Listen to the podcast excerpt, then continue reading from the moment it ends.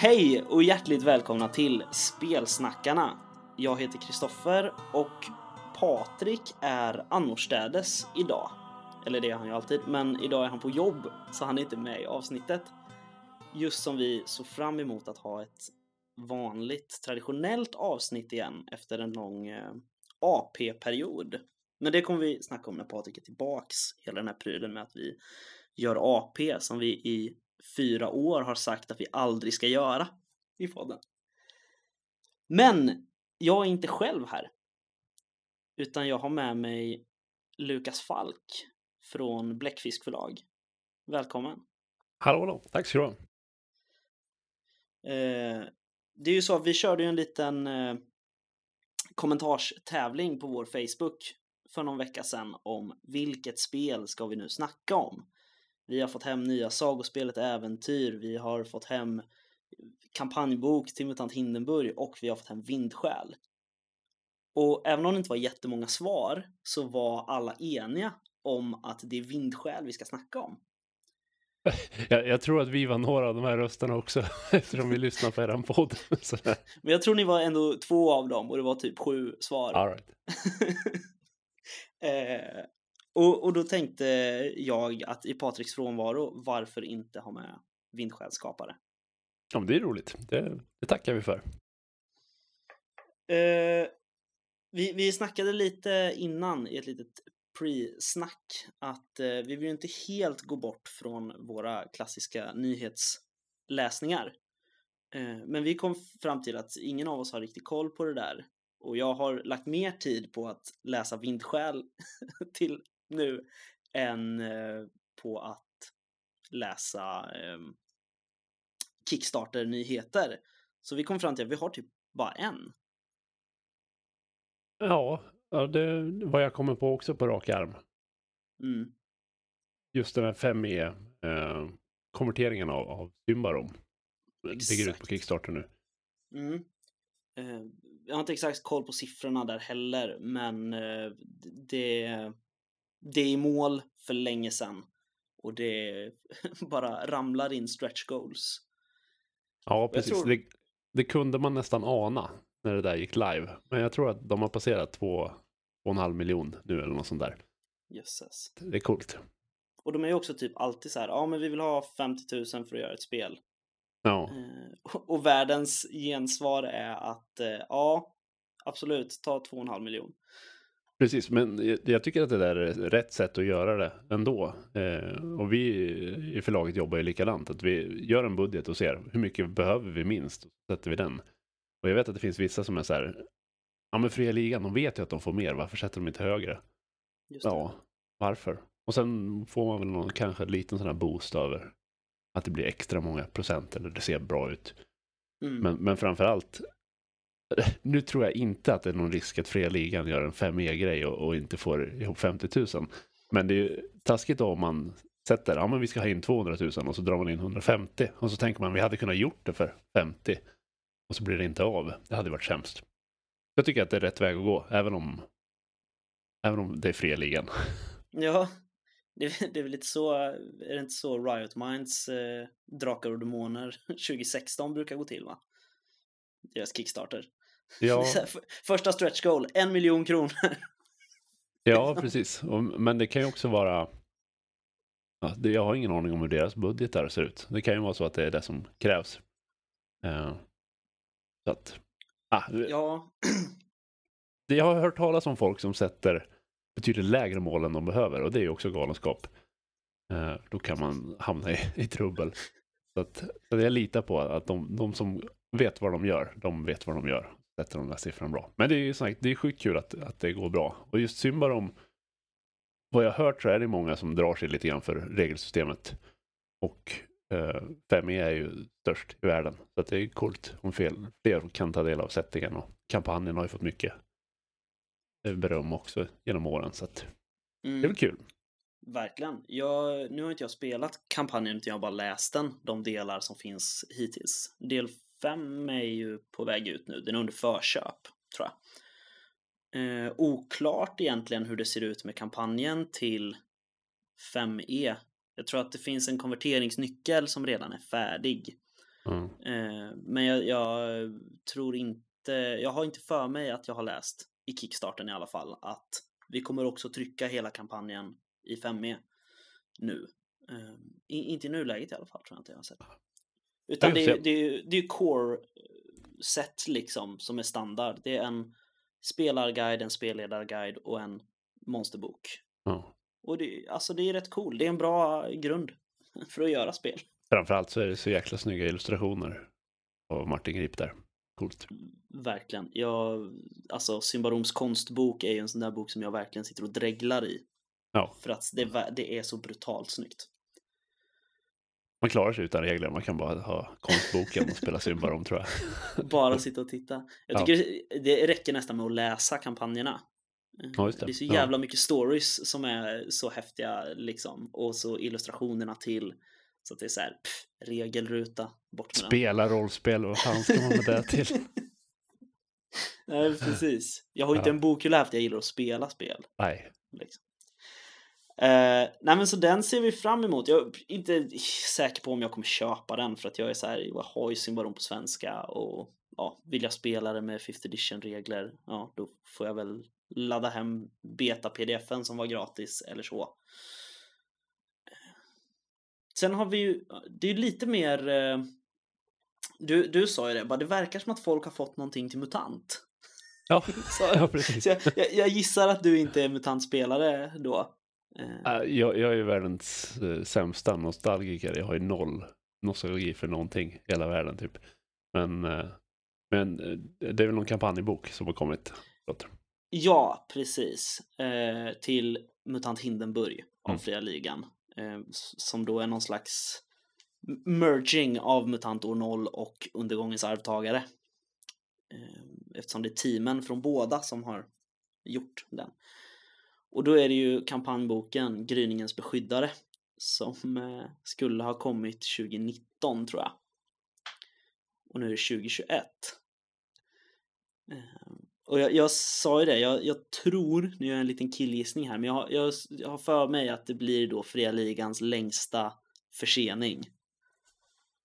Ja, ja, men de brukar vara ganska duktiga på att hålla tiden. Det finns väl några, några sådana där, jag har hört i deras podd. Någon kokbok till Coriolis eller något sånt. Ja, ja just det. Ja, men Coriolis-prylarna är, är ju liksom, det är nästan som man har släppt att de är försenade nu. Det är lite Ja. så här, ja, ja okej, ja men det här gör de väl någon gång när de har lite tid över. Ja. Men det är ju annars, annars standarden på, på Kickstarter. Så att eh, Freligan är ju ganska föredömliga där och levererar mycket rimlig tid. Jo, men det är de ju. Alltså, det, det är ju det är ganska så här, ir- irriterande. Det är en sån, jag, sån grej jag kan bli lite triggad av. Det är att läsa kommentarer med folk som blir så här. Nej, jag vill ha pengar tillbaka för att jag har inte fått det jag skulle få. Och då är det så här, men vad, du kommer få det, bara chilla lite. Ja, precis. Och jag menar, sagt, Kickstarter är ju... Det uppfattas ju som en förbeställning, men det är ju egentligen inte det, utan det är ju en investering liksom i, Mm. i idéer. Och det finns väl... Det är några pajaser som inte har fattat det här med Kickstarter fungerar. Typ de som gör Mörkborg, de levererar ju grejer i tid och sådär. De har inte fattat att man ska vara ett par månader försenade. Vi, har, vi har också eh, Bläckfisk som lite nybörjare. Vi har också levererat allting i förtid eller i tid. Ja, men att- alltså med Skrömt var ju ni horribla, för ni hade ju ute liksom alla äventyr innan ens grundboken skulle ha varit levererad. ja, ja vi, vi tabbade oss där. Helt Det- fel. Helt, helt fel. Fattar inte grejen. Men eh, Men sen sa vi att annars är det inte så mycket vi har koll på just nu, bortsett från de här släppen jag nämnde tidigare. Då. Det är fjärde utgåvan av sagospelet Äventyr, eh, som också var lite för bra Kickstarter. det, det var väldigt snabbt levererat. Ja, alltså Daniel är ju i princip färdig när han gör en Kickstarter. Det är klokt. I, idag fick jag första provtrycket på, på boxen och då är det så här, en dag efter att kampanjen har börjat. Ja, liksom. Ehm, och, och det är väl så man gör, känner jag. Det, det är ju föredömligt. jag tror också att det är bra för nerverna, om inte annat. Man kan också Mm. göra som, eh, som vi gjorde med Vindskäl och, och kickstarta den innan illustrationerna är klara och sen få för sig att nu ska vi ha 150 illustrationer. Och det är författaren som ska göra de illustrationerna. Eh, då, då har man lite att göra. Mm, ja, jag förstår det.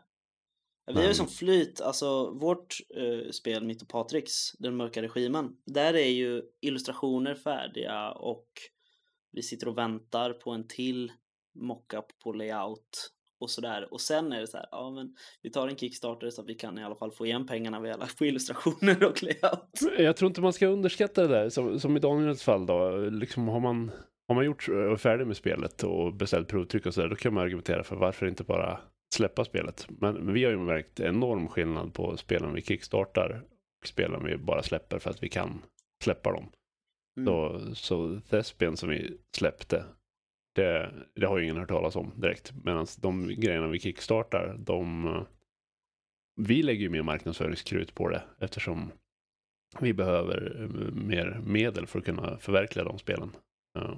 Eh, Sen, ja, det blir lite event, att det är en Kickstarter på gång för folk och folk hoppar Mm. på det där. Jag tror, det, det är ju jag knappast den första att säga, men, men Kickstarter är en av de viktigaste marknadsföringsgrejerna för spel i nuläget. Mm. Så här- även om man redan har slösat bort alla sina pengar så kan det vara bra att köra Kickstarter så att folk får tag på spelet också. Jo men precis. Och vi alltså jag och Patrik har ju köpt in illustrationer till mörka regimen under, under flera år. Det är ju bara att vi är så jävla sega på att göra färdigt. Jag vill inte säga någonting, men jag vill minnas att, att jag snackade med dig på, på Gothcon, eran podd, och då sa vi typ 21 juni eller något sånt där. 2019 Ja, ja, ja precis. kanske. Eh, nu ska vi se. Eh, Det måste... Ja, just det. Mm, det stämmer. Vi träffades på Gothcon påsken 2019. Ja. Och, och då sa vi till sommaren ska det vara klart. Yes. Men, men. Eh, men, men det, var, det var också tror jag när vi gjorde layouten själva. Mm. Nu har vi eh, layt ut den eh, till eh, Megaton Games faktiskt. Just det. Ja, de kör lite så här indie-spelsgrejer. Precis. Eh, De har gjort Quest Core har de gjort för egen del innan. Mm. Men så är det lite så, kö- köra, ja men hjälpa andra lite. Det. Det Bläckfisk sä- sa, Ja, minns jag, att ni ville göra. Men ni hinner inte för ni håller på med era egna spel så mycket. Ja, det, det finns ju, ja men sagt, Megaton, de hjälper ju till med så här indie, indie-skapande och har lite layout-mallar som de kör grejer med. Uh, uh, Rollspelskollektivet gör ju också en massa coola eh, grejer, delar Mm. folks skapelser. Jag vet, de, de delar väl mer färdiga grejer. Och vi hade ju som sagt ambitionen att fan vi ska få ut massa andra coola spel. Så slog, slogs vi av verkligheten att vi är liksom ett hobbyförlag så att, så att rent ekonomiskt är det inte försvarbart. Om, vi- om vi släpper våra e-, egna spel då får vi åtminstone egoboosten av att det här är vårt spel. Eh, men så här, men Vind själv vågar inte ens tänka på hur många timmar jag lagt på totalt och, och bara liksom layout och redaktionsbiten. Eh, det, blir inte så bra timlön på det kan jag inte påstå. Och gör man då någon annans grejer så vi har, vi har väl fortfarande någon form av ambition att kunna göra det i framtiden. Och vi har ju tagit oss an, som sagt, Thespian är ju eh, i grunden skrivet av, av Edvard Jonsson. Och eh, Bloodfeud är ju skrivet av Amos Pettersson. Så att vi försöker blanda in lite folk i alla fall. Och försöka efterleva den visionen lite åtminstone. Ja. Ja, men vi ska ju snacka ganska mycket vindskäl tänker jag nu. Det är ju faktiskt också en nyhet. Slår Det är en nu. nyhet. Alltså vindskäl har ju kommit och, och jag har ju Alltså jag har ju älskat vindskäl väldigt länge innan det ens har funnits någonting att, att ta på. Och det är för att du har alltid, eller alltid, men när vi har snackat lite grann och när du har varit med i andra poddar och lite sådär, då har du pratat så varmt om vindskäl för att det är ditt liksom hjärteprojekt verkligen. Det är Ja. ditt bidrag till rollspelshobbyn. det, det är mitt bidrag till mitt eget eh, rollspelsego om inte annat. Men, men visst, det är klart, man tycker bäst om sina egna barn. Så är det ju verkligen. Nej men så jag, så jag var ju liksom, det som vi säger, tidigare så gick man och väntade på liksom släpp, spelsläpp. Wow, fan vad häftigt det ska bli när det här spelet kommer. Men nu senare år har det mer blivit att man, ah oh, shit jag är så jävla taggad på att när kickstarten kommer. Just det. Och så var det ju verkligen med vindskäl.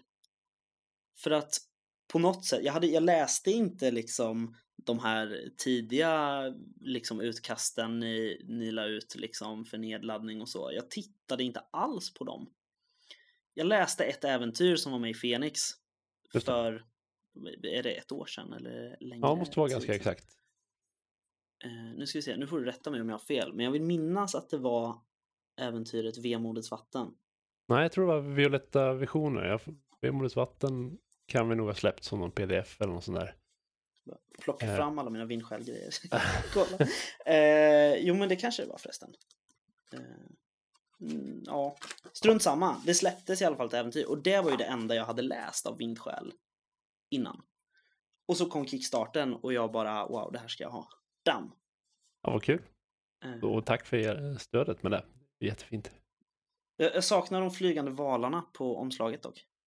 Ja, precis. Det, de där flygande valarna var ju i, i grundskisserna som jag drog ihop. Och sen fick vi lite expertishjälp eh, hjälp av eh, en illustratör som heter Samuel Inkilainen, vilket jag tyckte var väldigt roligt efternamn med tanke på att vi heter Bläckfisk och han är illustratör.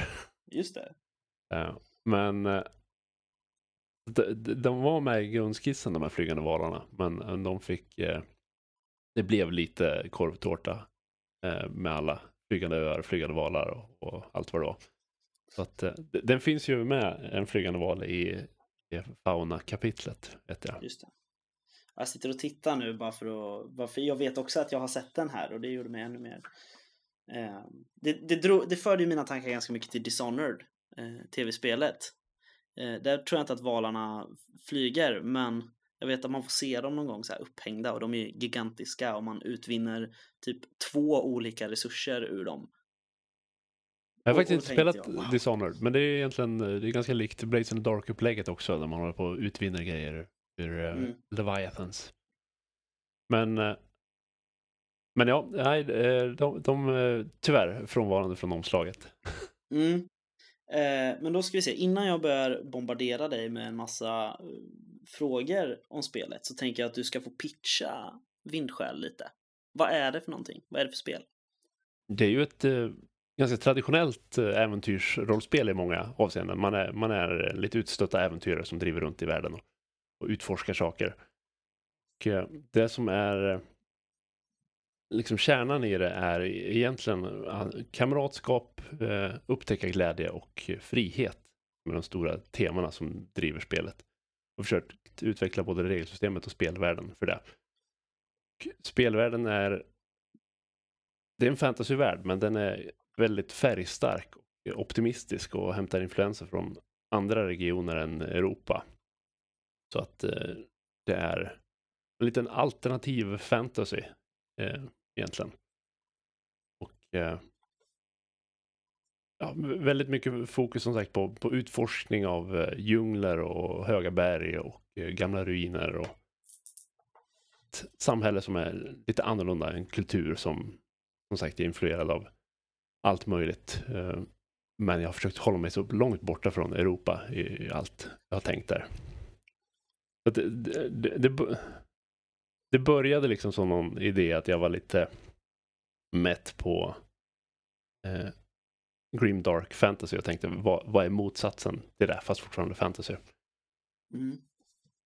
Så, ja, det, det har beskrivits som anti-grimdark av folk, vilket är en ganska bra beskrivning. Det är inte att jag är anti-grimdark nödvändigtvis, men, men det här spelet är andra sidan av spektrumet. Just det. Ja, det, det är ju väldigt så här, eh, alltså inka, maya kulturer är ju feelingen man får. I alla fall jag när jag tittar på lite illustrationer och så. Ja, precis. Det är ganska mycket Sydamerika, men också Mm. ganska mycket så här Sydostasien, eh, Oceanien, Polynesien sådär. Eh, så det är det är, det, är, det är alltid farligt när man som eh, vit spelskapare börjar plocka influenser från andra kulturer och sådär.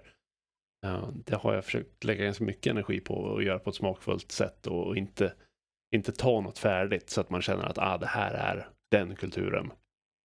Eh, utan snarare jag har tittat väldigt mycket på miljöer. Alltså jag jag vill ha djungler och, och berg och, och eh, eh, öken och sådär. Och har man tittat på de förutsättningarna, hur skulle de kulturerna se ut? Och så har man tittat på, på verkliga kulturer som vistas i sådana miljöer och, och ungefär hur de ser ut och försökt basera det på det.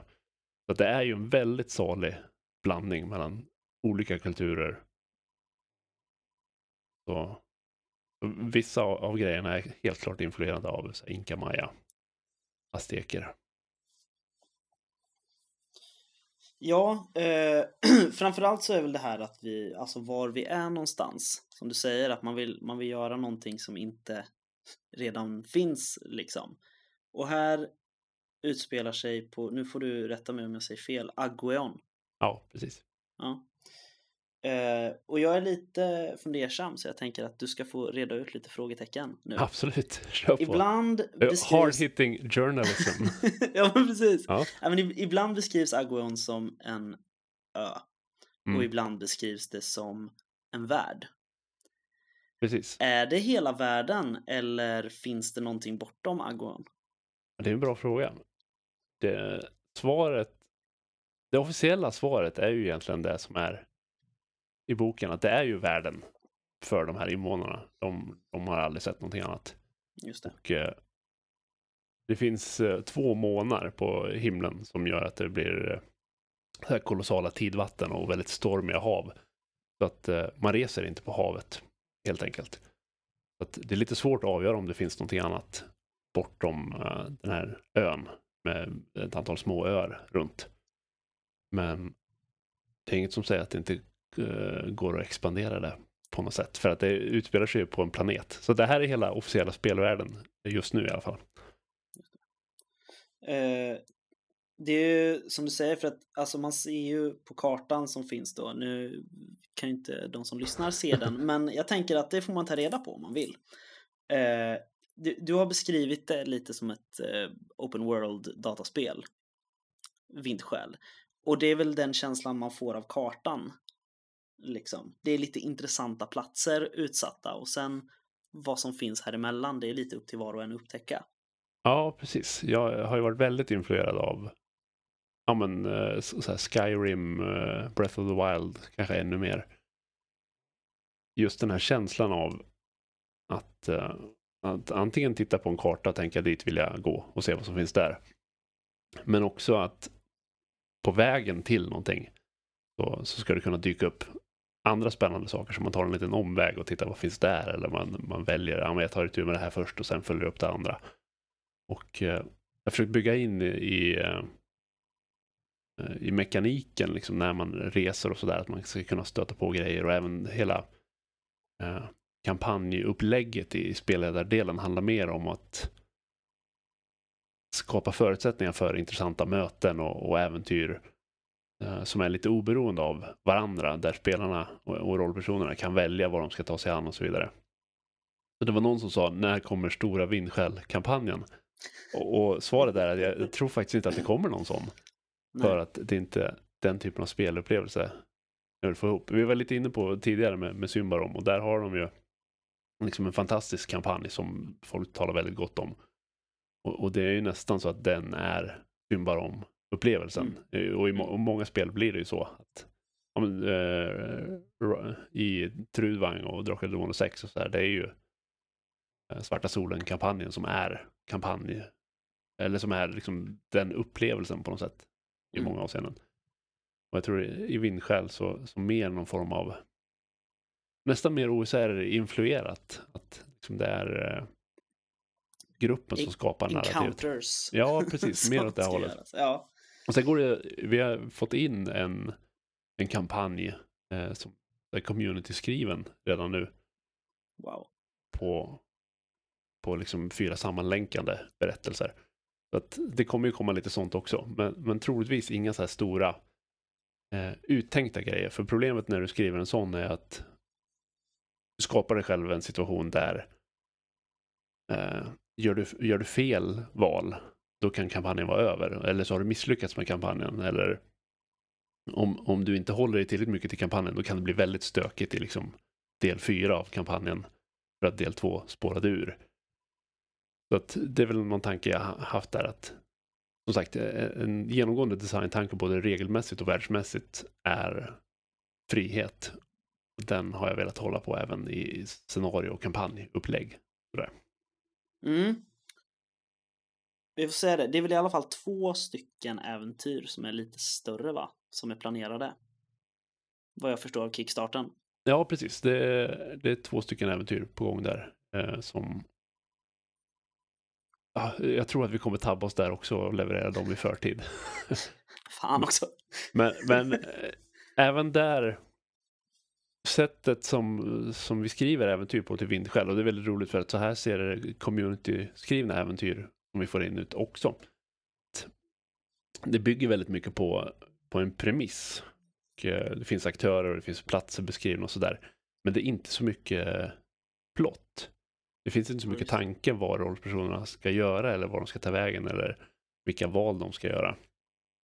Så att de här, alla de här äventyren som kommer, de går att ha ganska kompakta. Jag spelade på Gothcon nu eh, för några veckor sedan och hade samma tanke där så att jag erbjöd helt enkelt spelgrupperna eh, fem, sex olika äventyr som de kunde ta sig an. Så det var liksom inte ett bestämt. Det var några, de hade med två äventyr på samma spelmöte och sådär. Eh, men då, då satt jag, nu har jag förvisso skrivit om många av de här äventyren själv då, men då satt jag liksom med en bunt häften själv och sen typ, mm. okej, okay, de vill spela här, då plockar man upp det och sen finns det överskådlig information där. Och sen, jag behöver inte oroa mig för att om man tänker om, om jag inte kan det här äventyret fel, att jag, att jag missar eh, att, att styra dem i rätt riktning eller sånt där, för att det är helt öppet var de tar vägen. Och eh, och äventyren kan sluta väldigt olika beroende på vad rollpersonerna gör och sådär. Så att jag skulle säga att även ett, ett eh, omfattande vindskäl-äventyr blir ganska kort kortfattat. Det blir nog inga stora tjocka böcker av enskilda äventyr heller. Nej, alltså det känns ju lite det, det, känns ju lite som gjort för Dungeon Crawl eller Ruin Crawl liksom. Ja, det är en stor del av det, absolut. Uh, det, vi har även ja, några av de här grundäventyren som, som finns ute nu. Uh, ett handlar mer om så här, mysterielösande eller så här, diplomati typ. Och ett handlar om att, hämta te uppe på ett berg. Så att så Dungeon Crawl är, är, kanske hälften och sen andra hälften är annat klassiskt äventyrande och, och ta sig till platser eller interagera med personer och fraktioner och sådär. Så att eh, det blir, det blir nog inte så här supermycket högintrigspel eller, eller eh, jättemycket mordmysterier. Det beror på vad folk skapar. Vi har, som sagt, redan nu har vi nog snart ett dussin community-äventyr inskickade som vi ska försöka göra någonting av. Wow.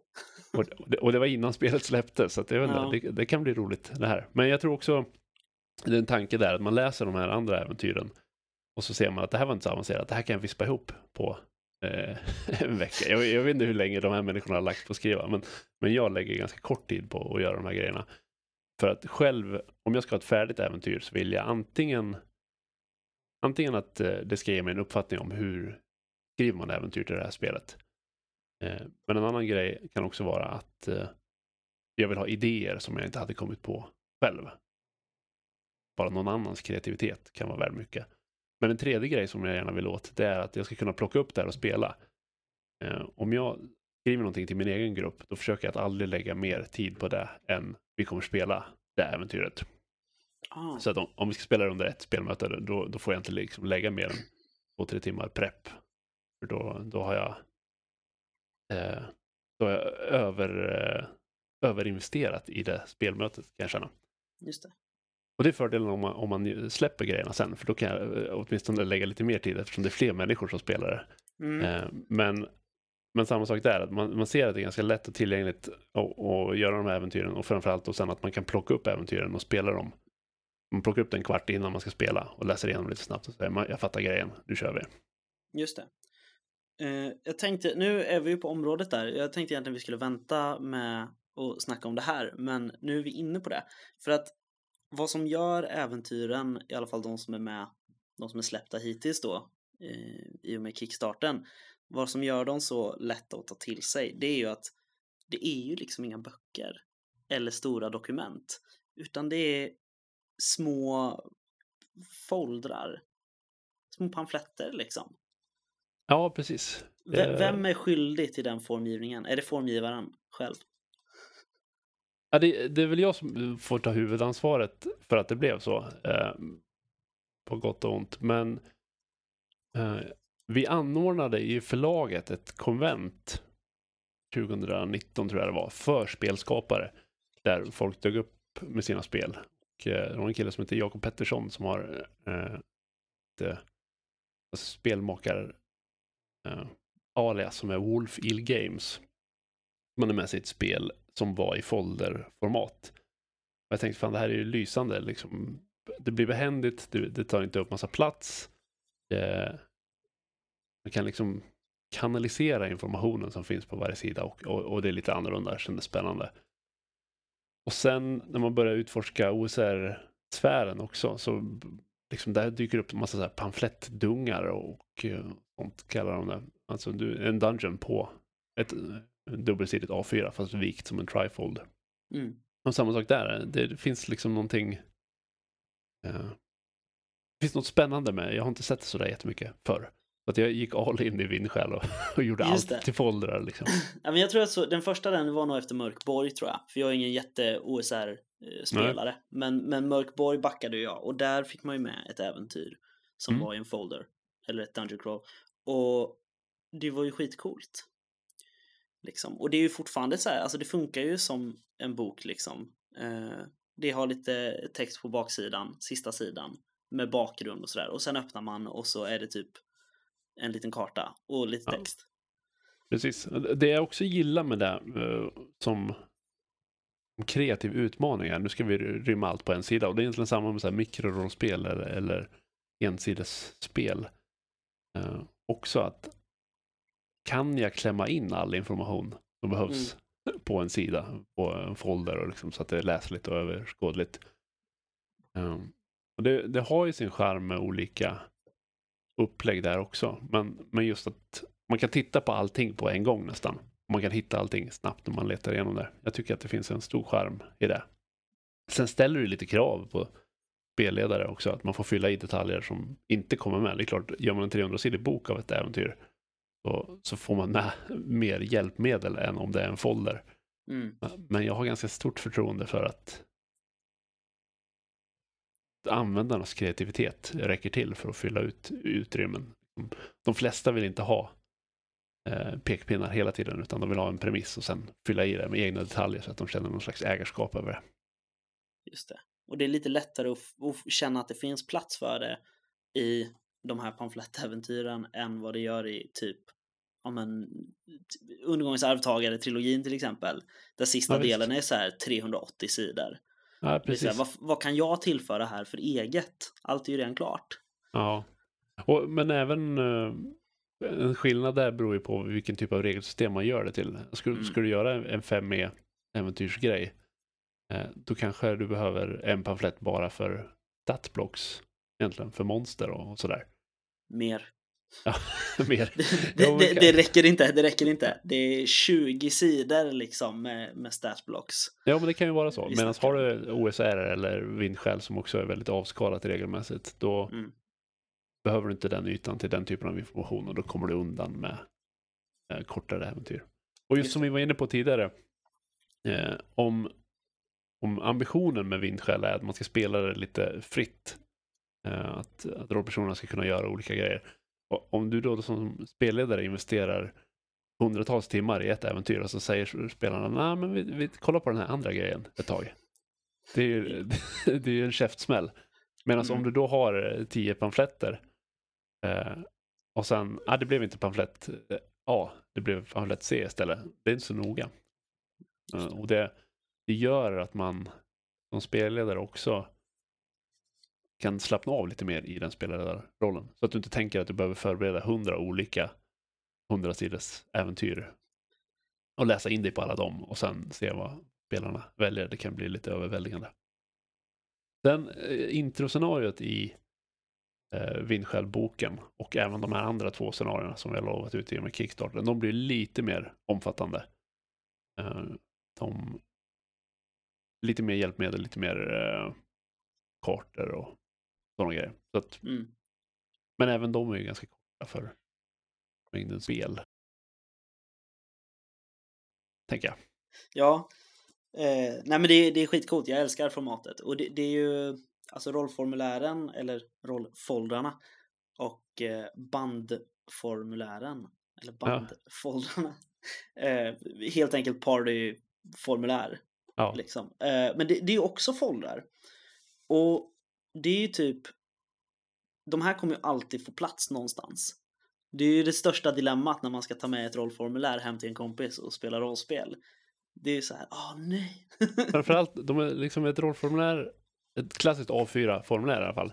Det blir ganska stort, det blir tunt, det blir lite fladdrigt. Det ska ligga och ta upp stor plats på bordet och om man är lite ny rollspelare då blir det väldigt mycket information på en gång var man ska titta.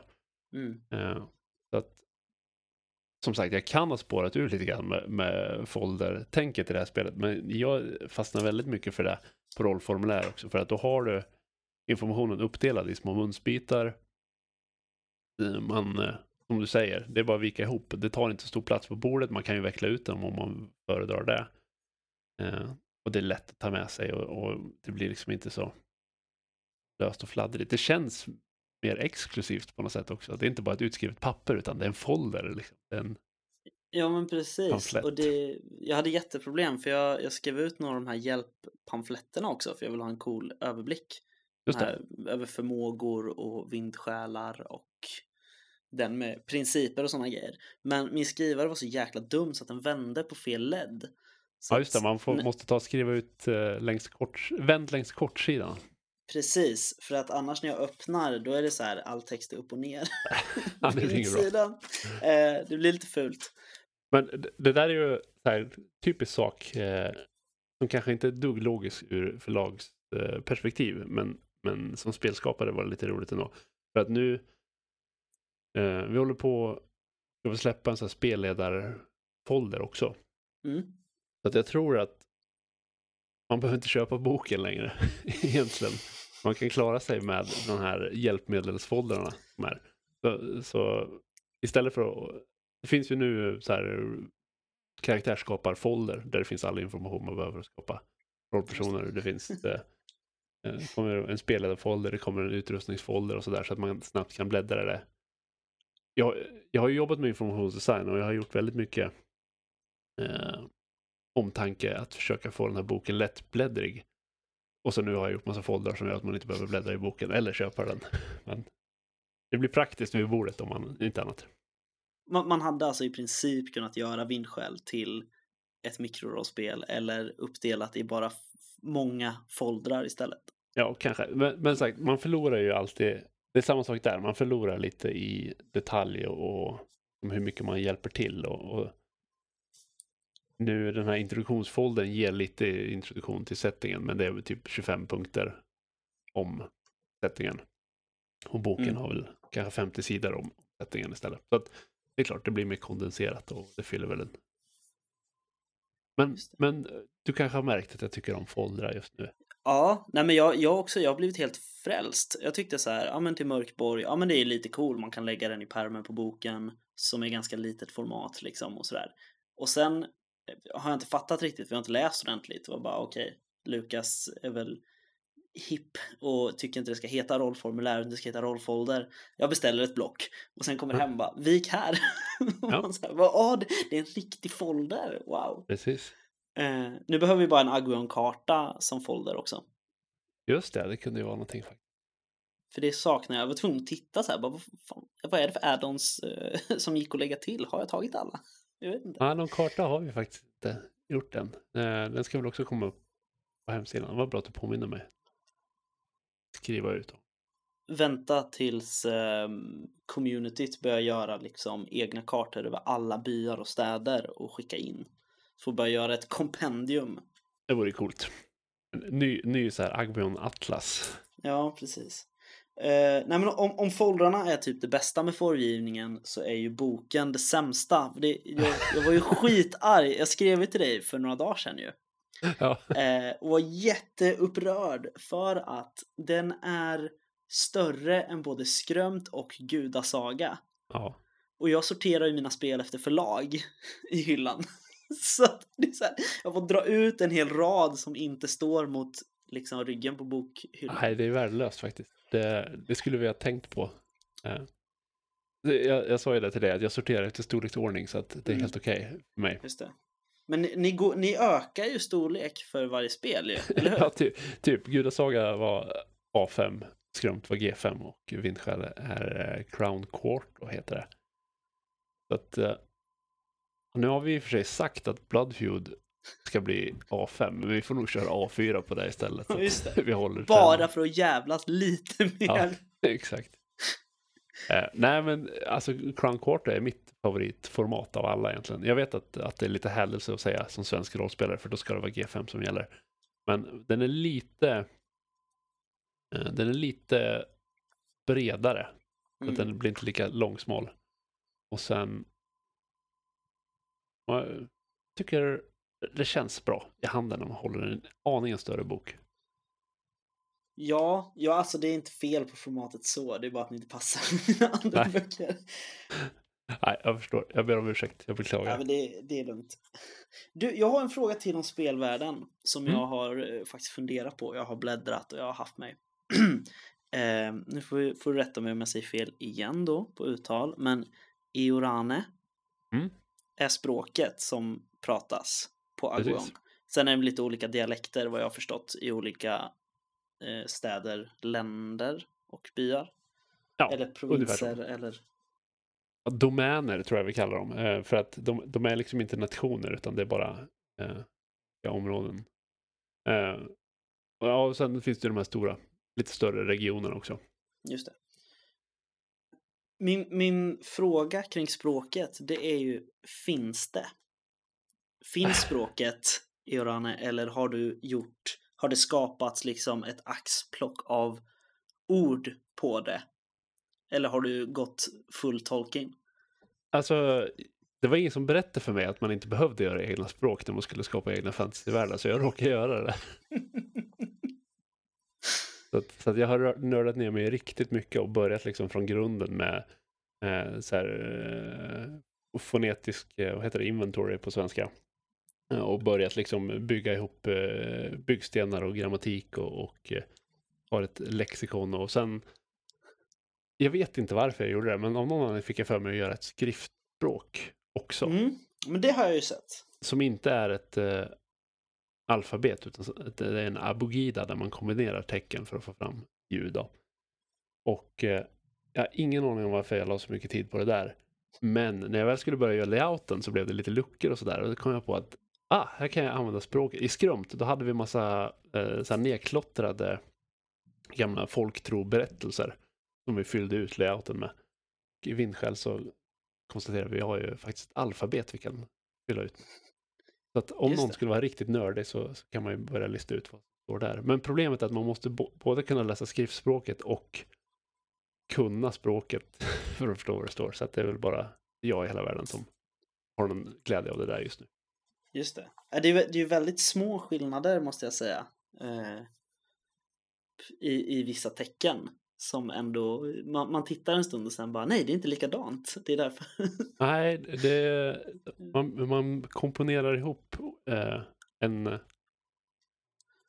konsonant med en vokal. Mm. Får man olika ljud då. Just det. Nej men för jag, jag satt och tänkte på det för det finns ju invånarnamn har ju har ju oftast liksom de bär olika egenskaps, alltså egenskaper som namn. Ja, precis. Och då finns det en lista med så här översättningar. Eh, och då blev jag nyfiken, hur mycket är det som finns? Eller är det så här, äh, vi skriver en liten lista här. Men så det, det finns alltså en, en, ett språk på riktigt. Ja. här, som, Ja, pinsamt nog så, så har jag investerat massa tid i det. Men, eh, men ja, det, jag, när jag själv skapar rollpersoner i, i olika spel så gillar jag att ha någon form av så här betydelse kopplad till det. Liksom, koppla rollpersonens karaktär till namnet på något intressant sätt. Och eh, jag är lite pretto på det här sättet. Jag gillar att döpa liksom platser efter någonting ordentligt. Så, att, eh, så det har liksom varit en en ansats att bygga någon form av verktygslåda som går att få det, vara konsekvent och, logiskt. Just det.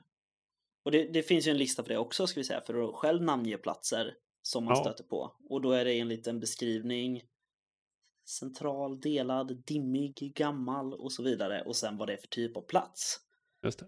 Och det, det är ju skithäftigt. Det är det, bara det här är ju liksom otroligt mycket mer än vad jag trodde skulle finnas med. Och så säger du att det finns ännu mer. Ja, vi får Eh. väl... det var, det var eh, om det var Peter eller Kristoffer som sa att vi skulle kunna ge ut en, liksom, eh, en liten handbok i språket eller något sånt där. Jag vet inte om det är någon annan som skulle vara intresserad av det. Men Jag, jag, jag tror faktiskt det. vi det. får se hur nördiga folk blir. Det skulle göra spelvärlden mycket mer levande. Eh, Ja, precis. Och det är väl en ambition som jag haft hela tiden. Att, att hela spelvärlden ska kännas... Det är ju en fantasyvärld med massa eh, magitrams och, och sådana grejer.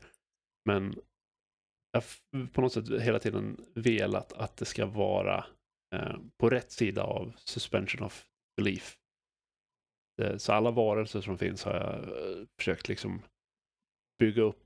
Ja, men, så, så, som jag var inne på tidigare, med kulturen har jag försökt bygga upp. Om miljön ser ut så här, hur, hur har kulturen utvecklats och arkitekturen och allt sånt där. Och samma med, med varelser, att, att kan liksom, är den här varelsen någorlunda evolutionärt rimlig? Eh, en, en sån här pet peeve som jag har är så fort eh, någon form av varelse har sex lemmar, som en grip eller en, en drake med fyra ben, det går emot resten av världens evolution. Det funkar liksom inte och då, då, då sabbas min inlevelse. fjantigt nog. okej. Så, så, så jag har lagt in mycket liksom energi på det där också. Och jag, jag har faktiskt tagit ett steg tillbaks språkmässigt, för från början var det fyra språk eh, som alla hade en gemensam språkgrund och, och så i slutändan så konstaterade jag nej, eh, vi lugnar ner oss lite grann och så gick jag bara tillbaks till det här grundspråket som jag hade. Just det. Men, men det är ju just en ansats för att världen, trots att den är eh, fantastisk i, i fantasy-avseende då, eh, så ska den ändå kännas eh, levande och, och verklig på något sätt. Mm.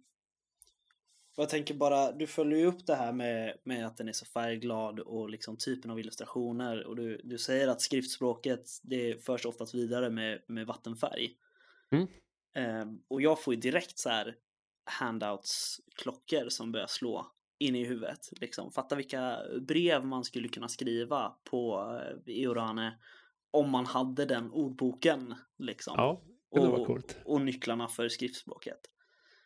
De som backar på, på högsta nivån fick ju faktiskt ett handskrivet eh, tackkort med. Eh, Ja, just det. Bland annat med lite urane. Ja, Som de säkert inte förstår vad det står. Men skithäftigt. någon gång kanske.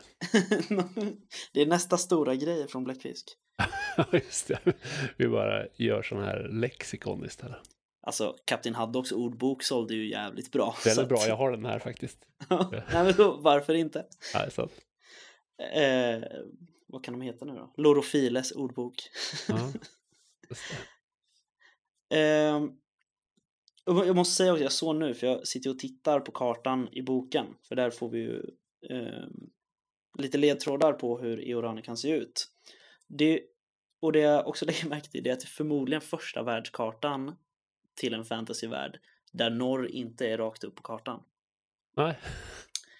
Eh, är det exakt det som är tanken eller har du placerat det någonstans att det inte är norrut? Nej, jag, det var bara så att jag fick plats med så mycket som möjligt av kartan på sidan. Så att jag gjorde kartan, satte norrut och sen eh, liksom försökte jag hitta liksom, ja, hur, hur, ungefär vilken vinkel på den får jag plats med mest av och lite grann vilken vinkel blir världen snyggast i.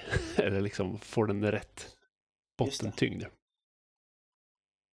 Just det. Nu, och nu ser den ju, kartan ser ju mycket ut som ett av tecknen som finns Mm. i skriftspråket. Jag ska gissa att det, det är medvetet också eller? Det, det, det finns, eh, det har varit lite sådana diskussioner. Är det liksom, hur rimligt är det med en sån här geografisk eh, formation? Och eh, det finns ju en del sådana där öar som är typ halvmåneformade. Det är ganska sällsynt att de är sådär stora. Men dels, som sagt, det är ju en magisk värld och eh, de här eh, gamla ruinerna som finns är ju efterlämningar från någon, någon form av civilisation som var väldigt högteknologisk på sitt sätt. Eh, så att det finns lite olika förklaringar på varför den där kartan ser ut som den gör. Eh, antingen så är den eh, målad i världen då är det någon som har tagit sig lite artistiska friheter med att ja, men den, den är ju typ halvmåneformad så att vi gör den lite extra halvmåneformad så att det blir en fin karta. Mm. Eh, Eller så kanske det är någon form av eh, övernaturlig grej inblandad. Just det. En sån här, vad heter det, omdaningar va? Ja, Som, precis. som skakar världen då och då. Yes. Eh, jag tänker vi ska, du ska få avslöja lite mer om, om framtiden tänker jag. Innan jag Mm. släpper dig. Absolut. För du, vi har ju redan tagit det här. Det är ingen idé att skriva några jättekampanjer för att nej, det passar Ja, sig det- inte riktigt. Det finns andra spel som gör det bättre tror jag. Mm. Helt enkelt. Mm. Nej, men då vi vet det kommer två lite, inte jättestora, men lite lagom stora äventyr från Kickstarten. Ehm, och de kommer digitalt, antar jag. Ja, precis. Åtminstone Mm. inledningsvis. Vi får se lite vad som händer i framtiden.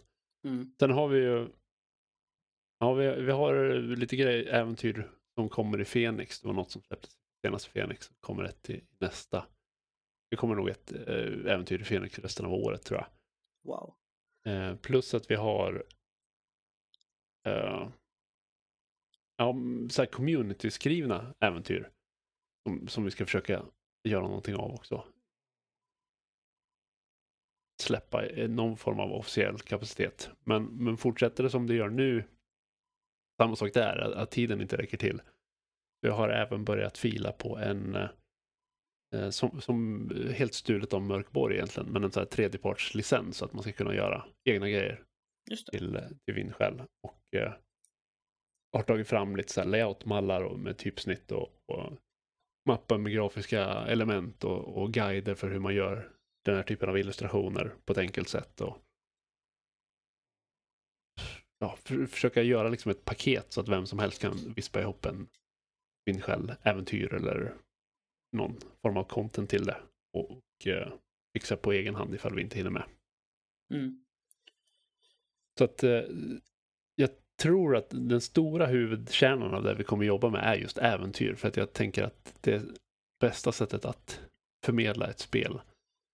Som exempelvis eh, eh, vi håller på och filar lite på eh, vi började fila på en så här högtids eh, det finns några högtider i grundboken men, men eh, liksom en artikel om lite fler högtider. Och då konstaterar jag att va- en artikel om högtider är ganska tråkigt, men ett äventyr om en högtid säger någonting om världen och eh, blir någonting som faktiskt är spelbart och användbart eh, vid bordet. Så det kommer nog vara upplägget framöver att settingen byggs ut genom äventyr Just det. egentligen. Så att det, det, det kommer inte komma officiellt eh, material som tar oss ut på liksom andra delar av det här havet eller eh, skeppsresor som tar sig genom stormarna. Säg inte det. det. Det beror på vad folk hittar på och eh, vad, eh, vad vi hittar på. Mm. Men, men tanken är ju någonstans. Det jag hoppades göra med grundboken var att göra en tillräckligt stabil och egen grund för att folk ska bli intresserade av att göra egna grejer. Så jag har liksom ingen, inget ägarskap över spelet så, känner jag. Att jag. Jag hoppas att eh, ifall folk är taggade att de gör grejer till det, helt enkelt. Mm. Du har lagt den här och så får vi se vad som händer. Ja, precis. Sen, kom, sen jag är ju eh, partisk, men, men jag tycker om spelvärlden och är inspirerad av den. Så att jag kommer ju producera material även när ingen annan gör det. Då. Mm. Så, att, så att det kommer en bunt äventyr och det är väl det stora fokuset egentligen framöver. Just det. Glöm inte eh, kartfoldern. Just det, det Den- får också vara. En, en bra layout. Jag vet att eh, du har ju jätte, jättemycket tid över så. Ja, ja, Så precis. att det är ju bara layouta den. Det här var min... Eh, jag, har varit sjuk den här helgen. Det är Mm. min första lediga helg på ett år tror jag. Som jag inte har suttit och, och pysslat med det här spelet på ett Mm. eller annat sätt. Så då, då, då är jag med i en podd och eh, pratar om det istället på min lediga helg. Förlåt. Jag ska inte Nej, ta det- dig. Det var supertrevligt. Eh, nej men för, för det där är ju ändå, alltså just det just det här med, med liksom skrivmallar eller vad man ska säga, layoutmallar. det har ju fria ligan verkligen kört på senaste precis. året. Det är ju till både, ja till alla sina spel va, tror jag. Som de äger licens till i alla fall. Och Ja. MUTANT. De har ju det här Free League Workshop, ja. Precis. Ehm, och det växer ju jättemycket. Det man kan ju gå in där och kolla, det är ju hur mycket äventyr som helst där. Ja, jag tror att, att om, man ska, eh, om man ska titta på, jag tycker Mörkborg är bästa exemplet på det, för de har lyckats. Det, det är ett unikt grafiskt formspråk. Johan är ju mästare på formgivning, men det går ändå att, att emulera Mm. hans form, Mörkborg formspråk. Och illustrationerna, eh, han är superduktig på illustrationer också, men, men det finns en, eh, en tillgänglighet i det. Eh, jag skulle, Mörkborg är egentligen eh, som när punken kom. Att liksom, det. Eh, det, här kan, det här kan vem som helst göra, det här är inte svårt. Eh, och det, jag, jag tror att det inspirerar människor att göra grejer där de inte känner att de behöver vara eh, duktiga musiker eller eh, duktiga formgivare eller vad det nu är i det här fallet, utan vem som helst kan göra det här. Och det tycker jag man har märkt på den communityn, att det skapas som fasen till den. Just för att de har ett tydligt men tillgängligt form, formspråk. De har en tydlig bild av spelvärlden. Man fattar nästan direkt, det här passar in i Mörkborg. Eller inte. Och eh, enkelt regelsystem som man inte behöver hålla på och göra massa statblocks och sådär. Eh, och jag tror att det gör att folk skapar någonting och de känner att de, det här kan jag dela med mig av, för det här ser rätt ut. Det här behöver jag inte skämmas över. liksom. Nej, just det. Och det är det som kan vara risken. Eh, vi var inne på tidigare, som Symbaroms, de här fantastiska illustrationerna. Det finns ju alltid en risk där att om, om eh, jag som inte är någon vidare illustratör ska göra en Symbarom, Symbarom-grej, att den kommer aldrig kunna mäta sig med originalet. Det kommer alltid se ut som, som en, en eh, dålig eh, B-motsvarighet. Mm. Eh, Medan i Mörkborg så kan du nästan göra någonting som ser officiellt ut. Eh, vilket jag tror är en styrka för hur mycket folk är beredda att dela med sig av sina skapelser och hur inspirerade de känner sig. Liksom. Just det. Jag, så jag hoppas väl kunna efterapa det där lite grann i alla fall. Men ni tar det ju ändå steg, steget längre liksom och liksom har en plan på att tillgodose grafiskt material och liksom guider för att göra illustrationerna själv. Liksom. Ja. Det, och det är ju ett jättekliv, verkligen. Det måste väl kännas ganska coolt, eller? det Alltså, låter väldigt coolt. Vi får väl se om det är någon som använder det eller inte. Men, men eh, det vore väldigt roligt om folk gjorde det. Och, och framförallt att vi redan har fått in en massa äventyr. Är, Mm. är ju... Alltså det, det roligaste i att skapa ett spel utöver själva skapandet är ju när man får boken i handen. Det är ju en cool känsla. Men, men sen när man ser att folk faktiskt börjar använda det och göra egna grejer och sådär. Det är ju i princip lika lika fantastiskt i, i känsla som- att det är inte, det inte bara eh, det står inte bara i folks bokhylla utan det är faktiskt folk som spelar det och det är folk som skriver grejer till det och sådär. Så, ja, det är väldigt eh, smickrande. Mm. Ja, jag, jag är väldigt taggad på att testa Vindskäl. Eh, Jag skulle faktiskt börjat spela Oktoberlandet med en grupp. Eh, Vi ska ta tag i det snart. Oktoberlandet har också uh, Crown Court och format faktiskt. Ja, fan det har det ju. Ja. Eh, Sorry. Det är lugnt. Nej, men nu, och vi, vi ska ta tag i det spelandet snart. Vi har bara pratat om det i liksom tre månader nu och alla har tid hela tiden. Ja. Eh, och vi ska spela på distans och hela köret så. Eh, men sen var det så här. Hmm, fan, vindskäl är ju rätt coolt.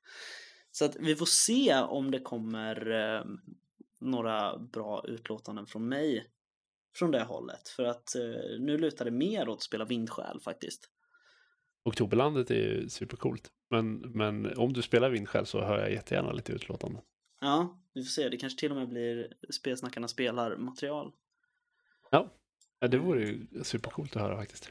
Ja, det är ju, jag vet, eh, Rollspelspodden Gestalt efterfrågade ju. Vad ska vi göra? Vi håller på med lite nordiska väsen. Vad ska Ja, vi göra precis. härnäst?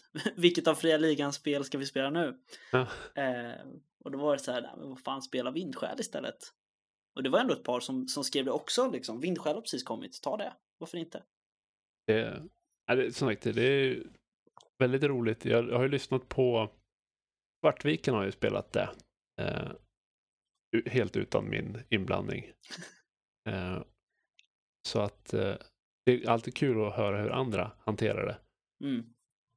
För att ja, det, det, har ju varit samma i speltestprocessen. Att, eh, även, om, även om det fungerar med mig själv som spelledare, så hur fungerar det när jag inte är spelledare? Eller hur fungerar det när jag inte ens är med i rummet? Det är ju väldigt relevant att veta. Mm. Eh, men actual play är ju liksom steget till. Jag är inte med i rummet, men jag får lyssna på eh, hur folk interagerar med det.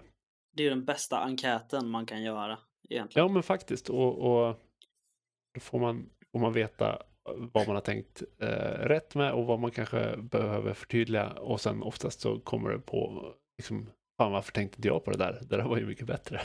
Mm. Jo, jag vet, för jag gjort så, för jag, jag har ju skrivit ett eh, scenario till eh, Jericho-boken till Leviathan som mm. Robert Jonsson gör.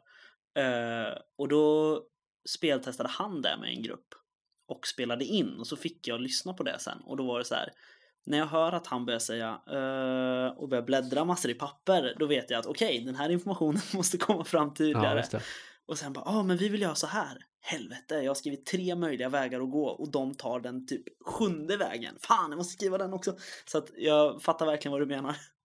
Men det var, det var lite där jag var inne på tidigare. Det, bästa, det enklaste sättet att skriva ett äventyr är att inte skriva om någon av de eh, tolv vägarna man kan välja. Mm. För att eh, då eh, man kommer aldrig täcka alla grunder. Om, man, om, man, om du skriver tolv olika eh, utfall, då, då kommer spelarna välja det trettonde. Ja, det är därför jag har börjat skriva bara så här. Någonstans på vägen kan rollpersonerna snappa upp ryktet att Ja, precis. Liksom, jo, slipper tror... lägga in massa personer och grejer. Ja, nej, alltså, alla typer av scenarion och sätt att spela har ju sin arm också såklart. Så att, mm. Men, men som du säger, det är väldigt nyttigt att, att uh, ta del av dokumentation av hur andra spelar. Ja. Coolt. Ja, eh, jag tror vi avslutar medan vi är på topp. Nu då. Ja. Eh, med att förklara hur alla ska skriva äventyr och hur alla ska spela rollspel. Eh, det är verkligen toppen. Ja. Eh, tack så jättemycket Lukas för att du tog dig tid till att vara med. Ja, tack själv. Det var supertrevligt. Ja, vad bra. Vi hoppas vi får uh, göra lite mer saker tillsammans i framtiden. Det vore skoj. Kanske snacka om mörka regimen. Ja, ka kanske. vi får se när det kommer. Uh, yes. Det är långt kvar. alltså 27 juni om tre år eller så. Ja, visst. uh, vi kommer förstås lägga länkar till alla ställen som är relevanta för vindskäl. Eh, och då menar jag inte varenda rollspelsaffär i Sverige. Men vi kommer lägga länkar till Bläckfisks hemsida och eh, lite annat smått och gott. Säkert Fummelpodden också, bara för att jag är på bra humör idag. Ja, schysst. Eh, vill man oss någonting på Spelsnackarna så kan man mejla oss på spelsnackarna.gmail.com. Man kan gå in på facebook.com spelsnackarna och skriva till oss på Messenger. Tack så mycket så hörs vi om två veckor. Tack själv.